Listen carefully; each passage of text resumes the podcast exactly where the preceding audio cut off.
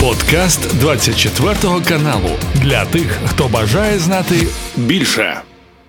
Я представляю вам нашого гостя. Це Сергій Жирнов, колишній співробітник КГБ та зовнішньої розвідки Російської Федерації. Сергій, здравствуйте. Здравствуйте, Игорь, и привет всем нашим зрителям. Хочу начать наш разговор с шокирующей новости, потому что за э, источниками агентства Reuters Путин все-таки решил идти в президенты. Давайте сначала посмотрим маленькую нарезку и потом поговорим. В этой связи хотел бы еще раз подчеркнуть. Вопрос о поправках, ведущих к принципиально новой конституции в нашей стране, на повестке дня не стоит. Дорогие друзья, то, что даже в самые трудные, кризисные времена, мы знаем об этих временах, власть не поддалась тогда соблазну поправить Конституцию под себя. В конечном итоге пошло на пользу и власти, и государства. Как вы относитесь к возможности увеличения срока президентских полномочий и к возможности избираться на этот пост три и более раз? Я отношусь к этому отрицательно. Говорят, что э, самая большая зависимость от власти. Я этого никогда не чувствовал. Но э, есть Конституция. Я никогда Конституцию не нарушил. И никогда не менял Конституцию. Так что я буду э, работать э, в рамках основного закона России.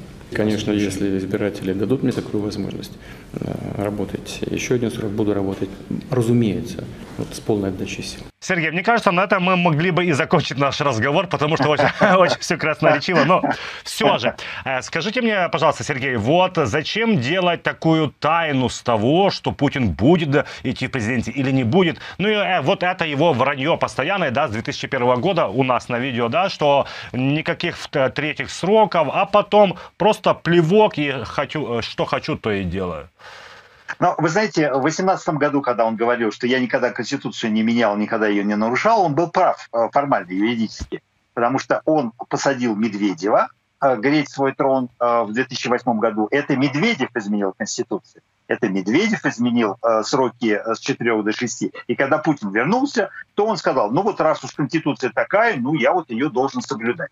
Но, правда, с тех пор поменялось все, потому что в 2020 году уже лично Путин поменял Конституцию и уже лично под себя поменял Конституцию, чтобы оставаться пожизненным президентом, потому что он обнулил свои сроки. Кстати, уже э, парламентская ассамблея ПАСЕ приняла решение официальное совершенно э, э, о том, что если Путин будет переизбран в следующем году, в марте месяце, на новый срок, он будет нелегитимным президентом, потому что обнуление сроков по Конституции второй раз и э, уже э, пятый и шестой срок, э, то есть нарушение Э, и тем более подряд, потому что в этот раз он не хочет э, делать пересадку вместе с Медведевым, будет э, совершенно незаконным, в том числе и с точки зрения российского законодательства. И уж я не говорю о том, что европейское. Ну, вообще вся эти, все эти игрушки, мы же, конечно, понимаем, что все это словоблудие. Он, кстати, ничего не объявил, это все только слухи были, сливы из Кремля, потому что чувствуется, что они прощупывают пользу, почву. От него народ устал. 24 года сидит человек у власти – это вот, знаете, это вот название вашего канала 24, это хорошо, да? А вот когда 24-24 года человек сидит, сидит в Кремле, это очень плохо, да? От этого люди устают. Да, вот у вас растет подписка, у вас там уже больше 6 миллионов подписки в Ютьюбе, да, а вот у него наоборот, у него все снижается, и больше того, ему же Пригожин устроил значит, э, проверку такую 23 24 24 кстати, опять же июня, устроил ему проверку, устроил ему такой не, не, не, э, не зарегистрированный первый тур или э, перед первым туром выборов, и ту, никто не вышел, и никто не избрал Путина, никто не, не вышел его защищать. Вот. И поэтому, конечно, у него сейчас проблема, Потому что проблема, строго говоря, конечно, не подделать выборы. Подделать выборы можно когда угодно, это они умеют теперь э, электронное голосование, теперь все это гораздо проще, э, потому что теперь это делается из единого центра, теперь не надо никуда ходить и так далее. Но вы знаете, когда у вас поддержка потенциальная 60%, а у Путина такая была поддержка э, в первые два срока, реально, у него было больше 60%, то сказать, что его поддерживают 80, то есть приписать ему еще лишних 20, это не такая большая проблема.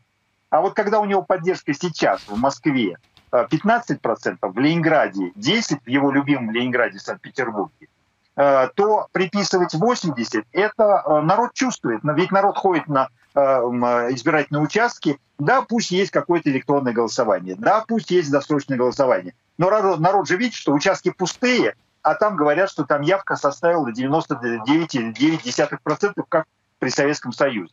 То есть э, вот в этом смысле, конечно, у Путина будет огромные проблемы, и в любом случае в следующем году он станет нелегитимным президентом. Что бы он сейчас не делал. А, Сергей, вот э, понимаем, да, прекрасно, что никого э, среди конкурентов у Путина нету, кто-то сидит, кто-то убит, кто-то молчит, понимаем, что э, никто не будет препятствовать Путину стать президентом. Но говорят, что он реально опасается, потому что это не менее диктатор, чем он, и не не менее зверский, это Николай Патрушев. Скажите, пожалуйста, насколько реально то, что Путин может бояться Патрушева, ну, мы понимаем, что Патрушев имеет имеет влияние и немалое. Ну, я не думаю, что он его очень сильно так уж боится, потому что у него явно совершенно компромат на него, и вообще они такие спетые э, два молодчика, потому что я вам напомню, что именно Патрушев взрывал дома э, тогда, когда Путину надо было накручивать себе э, первый рейтинг, э, прежде чем он стал президентом Российской Федерации, когда они взрывали вместе дома в сентябре 99 года. Вот. Другое дело, что на самом деле, вот вы сказали, у него нет э, значит, э, конкурентов. У него есть конкурент. И эти конкуренты совершенно не важно то, что они не числятся в списке кандидатов э, значит, на этих выборах. Потому что у него есть главный конкурент Навальный, и он сидит в тюрьме. И все об этом знают. И все знают, что это, этого конкурента Путин потому и отстранил, потому что он является для него конкурентом. У него есть конкурент Яшин, который тоже сидит в тюрьме. У него есть конкурент Гиркин, который объявил себя кандидатом, которого, естественно, не зарегистрирует, но который сидит э, в СИЗО Лефортово и который тоже является кандидатом. И самое главное, у него есть э, кандидат, которого звать Евгений Пригожин да, потому что вот этот убитый Евгений Пригожин — это как тень отца Гамлета, это вещь, которая будет преследовать Путина до конца жизни, и тем более, что э, генерал СФР и э, Валерий Дмитриевич Соловей сказали, что Пригожин жив-здоров, живет в Венесуэле и может к этим э, выборам взять и вернуться. Вот, кстати, э, Сергей, если говорить о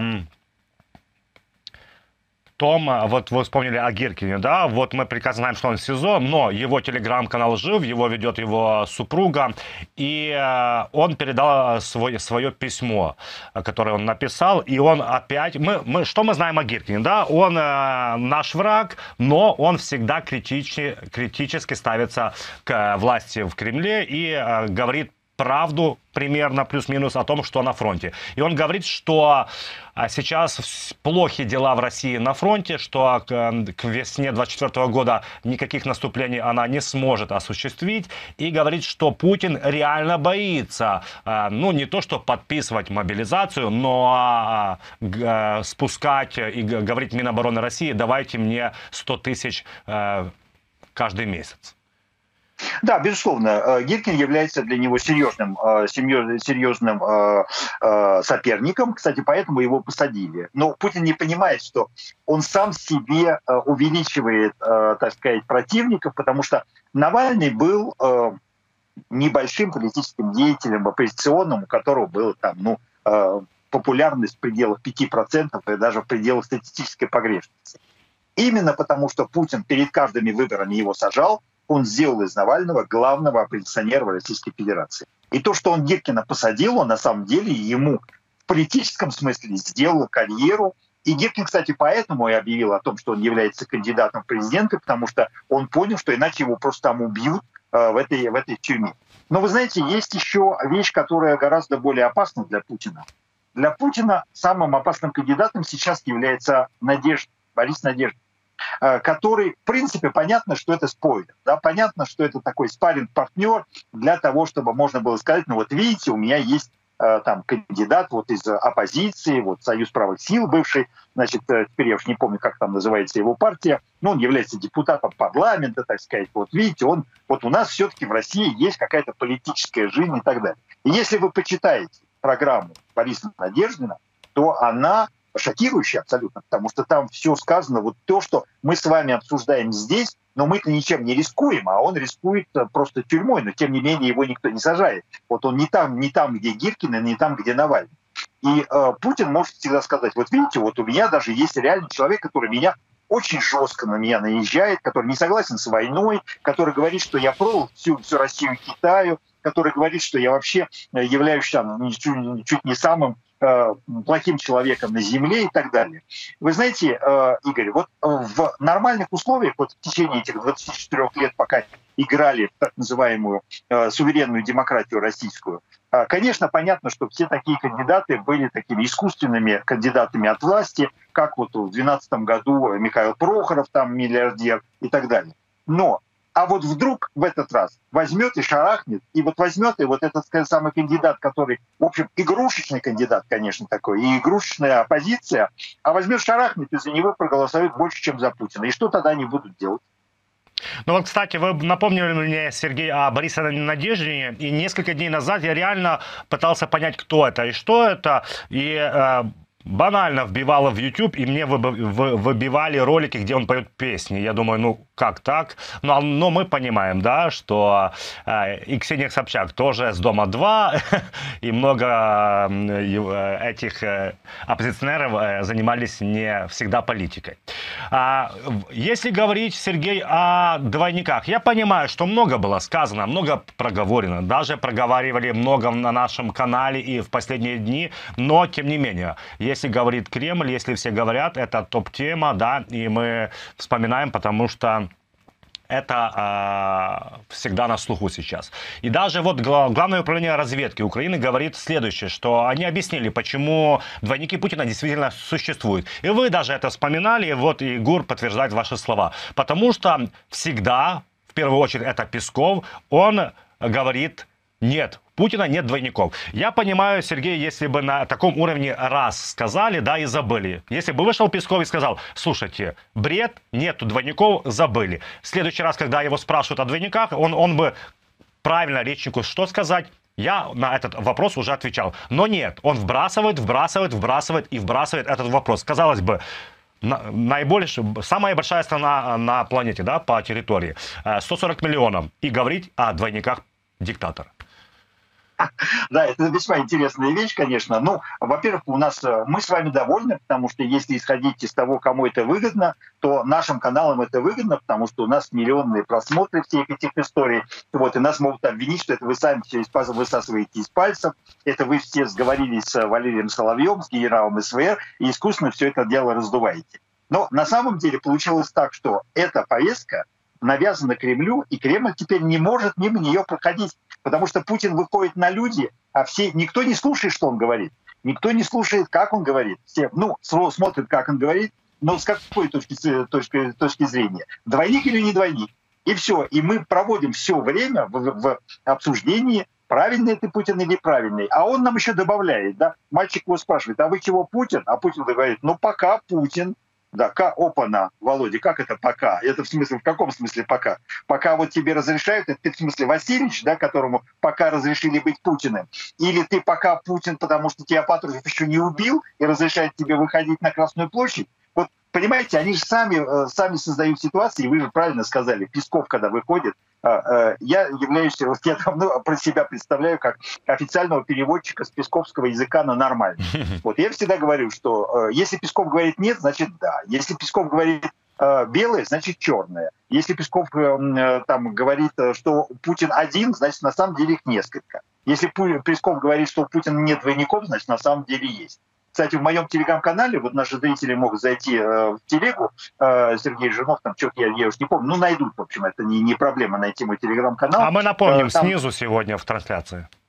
Да, значит, там мои помощники э, раз, раз, э, сделали ссылочку на э, то самое японское исследование японского телевидения, которое, кстати, меня приглашало тоже качестве эксперта в эту передачу БТС, BTS, э, э, где они сделали просто научные исследования. Они попросили экспертов исследовать э, видео и аудиоряд Путина, и они пришли к выводу, значит, японцы там на основании каких-то там научных исследований, что Путин, который был в Мариуполе, соответствует на 53% тому Путину, который сидел на параде 9 мая, а Путин, который был на Керченском мосту, всего на 40%. То есть, грубо говоря, они подтвердили, что это, это были двойники.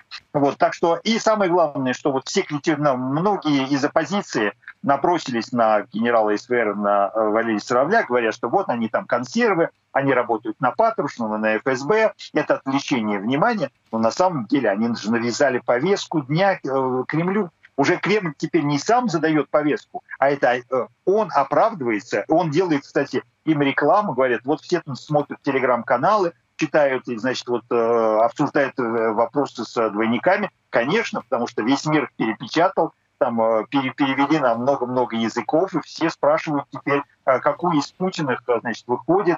Плюс, значит, приехала Пугачева, и понеслись истории. Пугачева приехала на похороны Путина, чтобы петь ему а ты такой холодный, как айсберг в, оке в океане. Значит, свою замечательную песню, да, помните, такая была. Да, вот. да. Но если вы, вы человек молодой, вы в те, в те годы еще не жили, я жил э, вот тогда, когда она только-только выпустила эту песню. Но, тем не менее, записи есть, люди слушают. Э, Алла Пугачева весьма популярная э, значит, певица, она, естественно, народная, и вся русская диаспора, и вся русскоязычная диаспора ее слушает по всему миру. Ну вот, то есть на самом деле э, у Путина на самом деле, конечно, проигрышная абсолютно позиция. И кроме того, что э, история с двойниками, то, что он последнее время несет, это просто, ну, э, выноси покойников, да, выноси э, образа э, из, из изер. Э, потому что, ну, просто ахинея на ахинея, ахинея помогает, э, погоняет. Я уж не говорю о том, что э, когда он возлагал 4 ноября, э, значит, эти самые цветочки памятнику Минину и Пожарскому, он потом значит, начал тискать опять маленьких мальчиков да. и спрашивать их возраст, и говорить, что одного, значит, там у мальчика убили отца, э, и он такой глупенький рассказывает человеку, который виновен в смерти его отца. Да, а тот его спрашивает, а у тебя братик есть? Есть. Сколько ему лет? Пять лет. О, какой хороший возраст. Говорит, я к тебе еще заеду. Вот. А другого мальчика семилетнего там тиск, тиск вот он его потом выдал, из его клешней, э, э, значит, удалось ему выбраться, этому мальчику бедному несчастному, он от него отошел на несколько шагов, и он говорит, а вы правда Путин? А тот говорит, ну пока, вроде. То есть вот мы понимаем, что на самом деле, конечно, э, все это настолько э, проигрышная э, пиар-компания и коммуникационные возможности Путина, что вообще возникает вопрос, а кто этим всем делом руководит, и действительно не, не поменяли нам Путина. Или он просто уже просто выжил из ума, просто потому что он старый перс Извините за выражение. Ну, кстати, вот а вы не извиняйтесь за правду, вот зачем же? А, Сергей... Нет, ну просто на, на вашем канале, потом в Ютьюбе, на, на этом месте мне поставят пип какой-нибудь, и люди только по губам поймут, что я сказал. А мы-то будем и знать, да? Сергей, вот если говорить, да, факты на поверхности, потому что, а, знаете, я думаю, можно поделить аудиторию на три э, такие э, э, Отдельно. части страты. Да, да, да. Потому что есть те, кто верят, что есть двойники, те, кто не верит, и третья сторона, которая говорит, да, это все бред. Ну, э, каждый имеет право на свое мнение, но а, Посмотрите, ковид, э, э, пандемия как такова не закончилась, да, началась война, мы прекрасно понимаем, как Путин сидел даже с Макроном, там 10 метров стол. И вот Макрон, президент Франции, это первый человек Франции. У него есть и врачи, и все на высшем уровне, да, и Путин его опасается. Он опасается многих других лидеров, э, когда он встречался еще до полномасштабного вторжения, а здесь Мариуполь, Ростов, э, цветы, всех э, тискает, всех обнимает. Ну, как-то это не состыковка, да, а, вот паническая боязнь с кем-то э, говорить на мет, метр два, и здесь вот прям с, с, обнимаюсь. Да, абсолютно, абсолютно верно. Причем это э, практически э, там на следующий день, да, или там в тот же самый день у него два, два разных Путина и два разных поведения. Потому что я вам напомню, что перед тем, как он оказался в холодильнике по версии э, генерала СВР и Соловья, он, э, по-моему, 25 числа встречался 25 октября с э, религиозными деятелями. И вы видели размеры этого стола? Тут же понеслись мемы, то есть это раздел, э, там люди уже э, с помощью фотошопа встроили в этот стол бассейн какой-то, теннисный корт, там чего только не встроили, потому что там огромное было опять расстояние, и это было как раз накануне, э, ну, условно, там, за 10 дней до того, как он начал опять обниматься со всякими мальчиками вот. э, на Красной площади. И это удивляет, да, если ты последовательно ты боишься всех и вся, а не только президента какой-то страны, да, каких-то вельмож, а вот здесь показываешь какой-то близок с народом. Вы, ну, вы, вы знаете, даже, даже вот эта история с Красной площадью, а, я не, не знаю, смотрели вы до конца, да. я смотрел, потому что мне пришлось, мне, нам приходится смотреть все это дело, потому что это у нас работа, нам за, за, это, деньги платят. Но, правда, я требую доплату теперь за вредность и молоко за вредность, потому что смотреть это ну, невозможно. Ну, поделитесь. Да, конечно. Вот. А, значит, а, он возложил один цветочки. Он был один. А потом подходят все религиозные деятели, которых, с которыми он тоже сидел там на расстоянии. И он ни одного не поприветствовал за руку. Он ни с кем не поздоровался, он всем кивнул только издалека. А потом какой-то, вот тот же самый Путин, который с этими религиозными деятелями ни с одним не поздоровался, ни с одним там не поцеловался, ничего, он вдруг оказывается в гуще толпы с какими-то детьми и с ними там облизывается. Э, я вообще боялся, что он начнет раздевать бедного мальчика семилетнего и целого в пупок. А, Сергей, ну, с, двойники Путина у нас забрали свои 15 минут, хватит э, для двойников. А, о Дагестане, о том, что случилось в Дагестане. Понимаем, вот это зверство, это бойня, это поиск дагестанцами израильтян. И вот что сейчас э, э, случилось. Сейчас стало известно, что задержан замглавы МВД Дагестана, такой себе Руфат Исмаилов. Ну и, конечно, ему шьют якобы взятка в особо больших размерах. И говорят, что у его уже увезли в Москву, и с ним работает ФСБ. Э, Сергей, что это? Это зачистка, потому что не сумели э, придавить восстание, чего панически боится Путин? Или это движение в сторону Кадырова? Э, пока что мы не можем сказать, но действительно это интересная вещь, потому что там еще один, еще один, одного человека преследуют. Э, это глава какого-то там э, местного э, городишки, откуда якобы приехали эти люди. Вот, то есть, в принципе, там что-то, какое-то движение есть, но потому что нельзя было не реагировать, совершенно не реагировать, потому что их там было несколько сот или даже несколько тысяч, задержали все 82 человека, но теперь говорят, что вроде там 200 человек привлечены в какой-то какой ответственности, в основном к административной, в основном за то, что просто они матерились, по-русски, кстати, матерились. Вот, э, и э, дали им там какие-то смешные сроки, там несколько суток, вот, или там штрафы какие-то административные, и говорят только всего там четыре человека вроде держат с потенциальным вероятностью заведения уголовного дела о массовых беспорядках и о причинении вреда, потому что там же убили несколько человек, там уже убили полковника полиции, там было раненых 20 человек, причем некоторые из них серьезно ранены. Вот я, кстати, не удивлюсь, что из этих серьезно раненых еще там было 20 человек, которые просто скончались в больнице потом. То есть на самом деле пустить на тормозах нельзя. Э, плюс э, к тому же всем понятно, что это была огромная провокация. И эта провокация, кстати, была вот она э, довольно странная провокация, потому что, с одной стороны, мы понимаем, что это не были никакие оппозиционные люди Кремлю. Да? То есть это такие правоверные мусульмане, которые те же самые, которые вот а, муфтия, которых ходят там в Кремль и целуют Путину там ручки-ножки и клянутся в, э, в верности э, значит, этих дагестанцев, э, ингушей, чеченцев, татаро-монгол и прочих всяких национальностей. Вот, я условно говорю татаро-монгол, потому что Путин нам сам напомнил про ярлык на княжение, который получал Э, князь Александр Невский от татаро монгол да. Вот. Э, и э, странная история вся эта, да. Но на самом деле, вот человек, который, которого это все дело испугало, был не Путин, а это испугало очень сильно э, Кадырова. И Кадыров э, сказал стран, странные вещи страшные вещи. Да? Он сказал, что если в моей республике такие вещи будут происходить, то будем стрелять. Причем я отдал приказ, три выстрела вверх, четвертое на поражение в лоб, значит, чтобы, не дай бог, не, ничего такого не получилось. Но на самом деле это вроде кажется, что он получался самый чуть ли не ответственный политик Российской Федерации, который представлял, чем это может закончиться, потому что любой такой, э, любой такой погром, его легко начать, но совершенно непонятно. Вот здесь, слава богу, не было жертв среди э, самих э, пассажиров прилетевших э, из Израиля этим самым рейсом. Вот потом пришлось же их инфильтрировать с помощью Росгвардии, вертолетов. Причем, говорят, Росгвардия там стреляла, чтобы отогнать эту толпу, прежде чем вывести их на вертолетах с этого летного поля.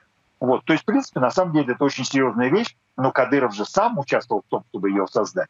Путин сам участвовал в том, чтобы ее создать. Путин, когда принимал террористическую организацию Хамас, когда не осуждал террористическую набег и погром огромный погром с э, больше чем полутора тысячами э, значит, э, жертвами Хамаса в Израиле, а также с заложниками, там больше 200 заложников и так далее, и война, которая за этим последовала. А Кадыров в истории со своим сыном, который, кстати, получил продолжение, потому что сначала значит, он избил это является уголовным преступлением, уголовным преступлением по российскому законодательству. Является уголовным преступлением по российскому законодательству то, что Никита Журавель оказался в Чечне, потому что он э, совершил свое правонарушение условное, да, потому что на самом деле его никто еще не осудил, он является абсолютно э, презумпцией невиновности, он является невиновным человеком, который сидит ни за что в тюрьме, потому что пока что его никто не осудил. Но в тюрьме и в СИЗО он должен был сидеть в Волгограде, а не в Чечне. Почему Бастрыкин, почему э, СИН, почему э, Краснов, генеральный прокурор, передали его в Чечню?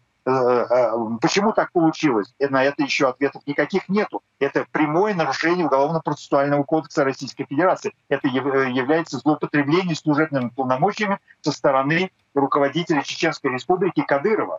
И никто из них ничего этого не сказал по этому поводу.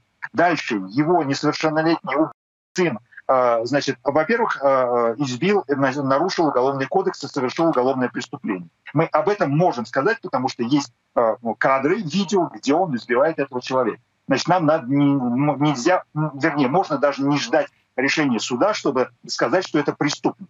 Вот. Но с другой стороны, он обесчестил самого себя и своего отца.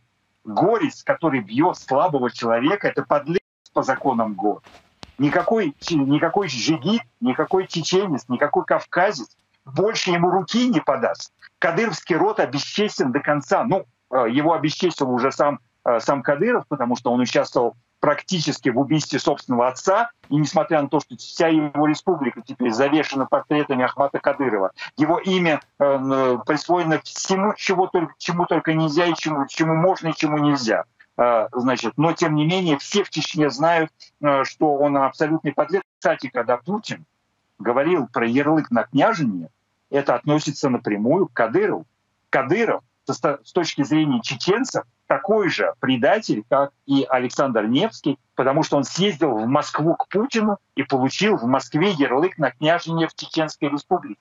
Вот видите, как Путин рассказывает, как, как двойник. Почему мы говорим, что это, возможно, двойник Путина? Потому что он эту историческую акинею несет, и она тут же работает против него. Она тут же работает не только против Путина, который ездит в Китай и получает там ярлык на княжение, но его вассал Кадыров получает такой же ярлык у него в Кремле. И вот э, они все это дело сами запускают. Но на самом деле, конечно, э, все это очень серьезно, потому что все эти истории могут просто привести, я уже не раз это говорил, в том числе и с, э, с вашими коллегами на вашем канале, что вообще вся эта ситуация может привести к большой резне на религиозной почве э, в Российской Федерации. А, Сергей, также хотел бы вспомнить о исследовании, да, вернее, вернее, не исследованиях, а то, что хотел показать Путин, да, это свое ядерное оружие. Это его последний аргумент, последнее такое, что он держит в рукаве. И вот, э, понимаем, э, мы говорим сейчас о исследованиях э, Ярс, да, ракета, пробовали запустить, не вышло. Булава, потом модификация Синева. Ту. Да-да. Синева. Синева, да. Потом модификация Ту э, авиации, да, они говорили, что вот будет что-то ноу-хау, а теперь говорят, ну, немножко мы э, дольше будем это делать. И в тот же момент в Соединенных Штатах Америки смоделировали удар по Москве и показали, что если использовать э, ядерную ракету, э, бомбу Б-6112, то э, более 300 тысяч москвичей э, погибнут, миллион это травмы, радиация. Как вы считаете, это же неспроста так появилось в, инфо, в инфопространстве? Э, вот это что будет с Москвой и Петербургом, если Соединенные Штаты Америки ударят по этих городах?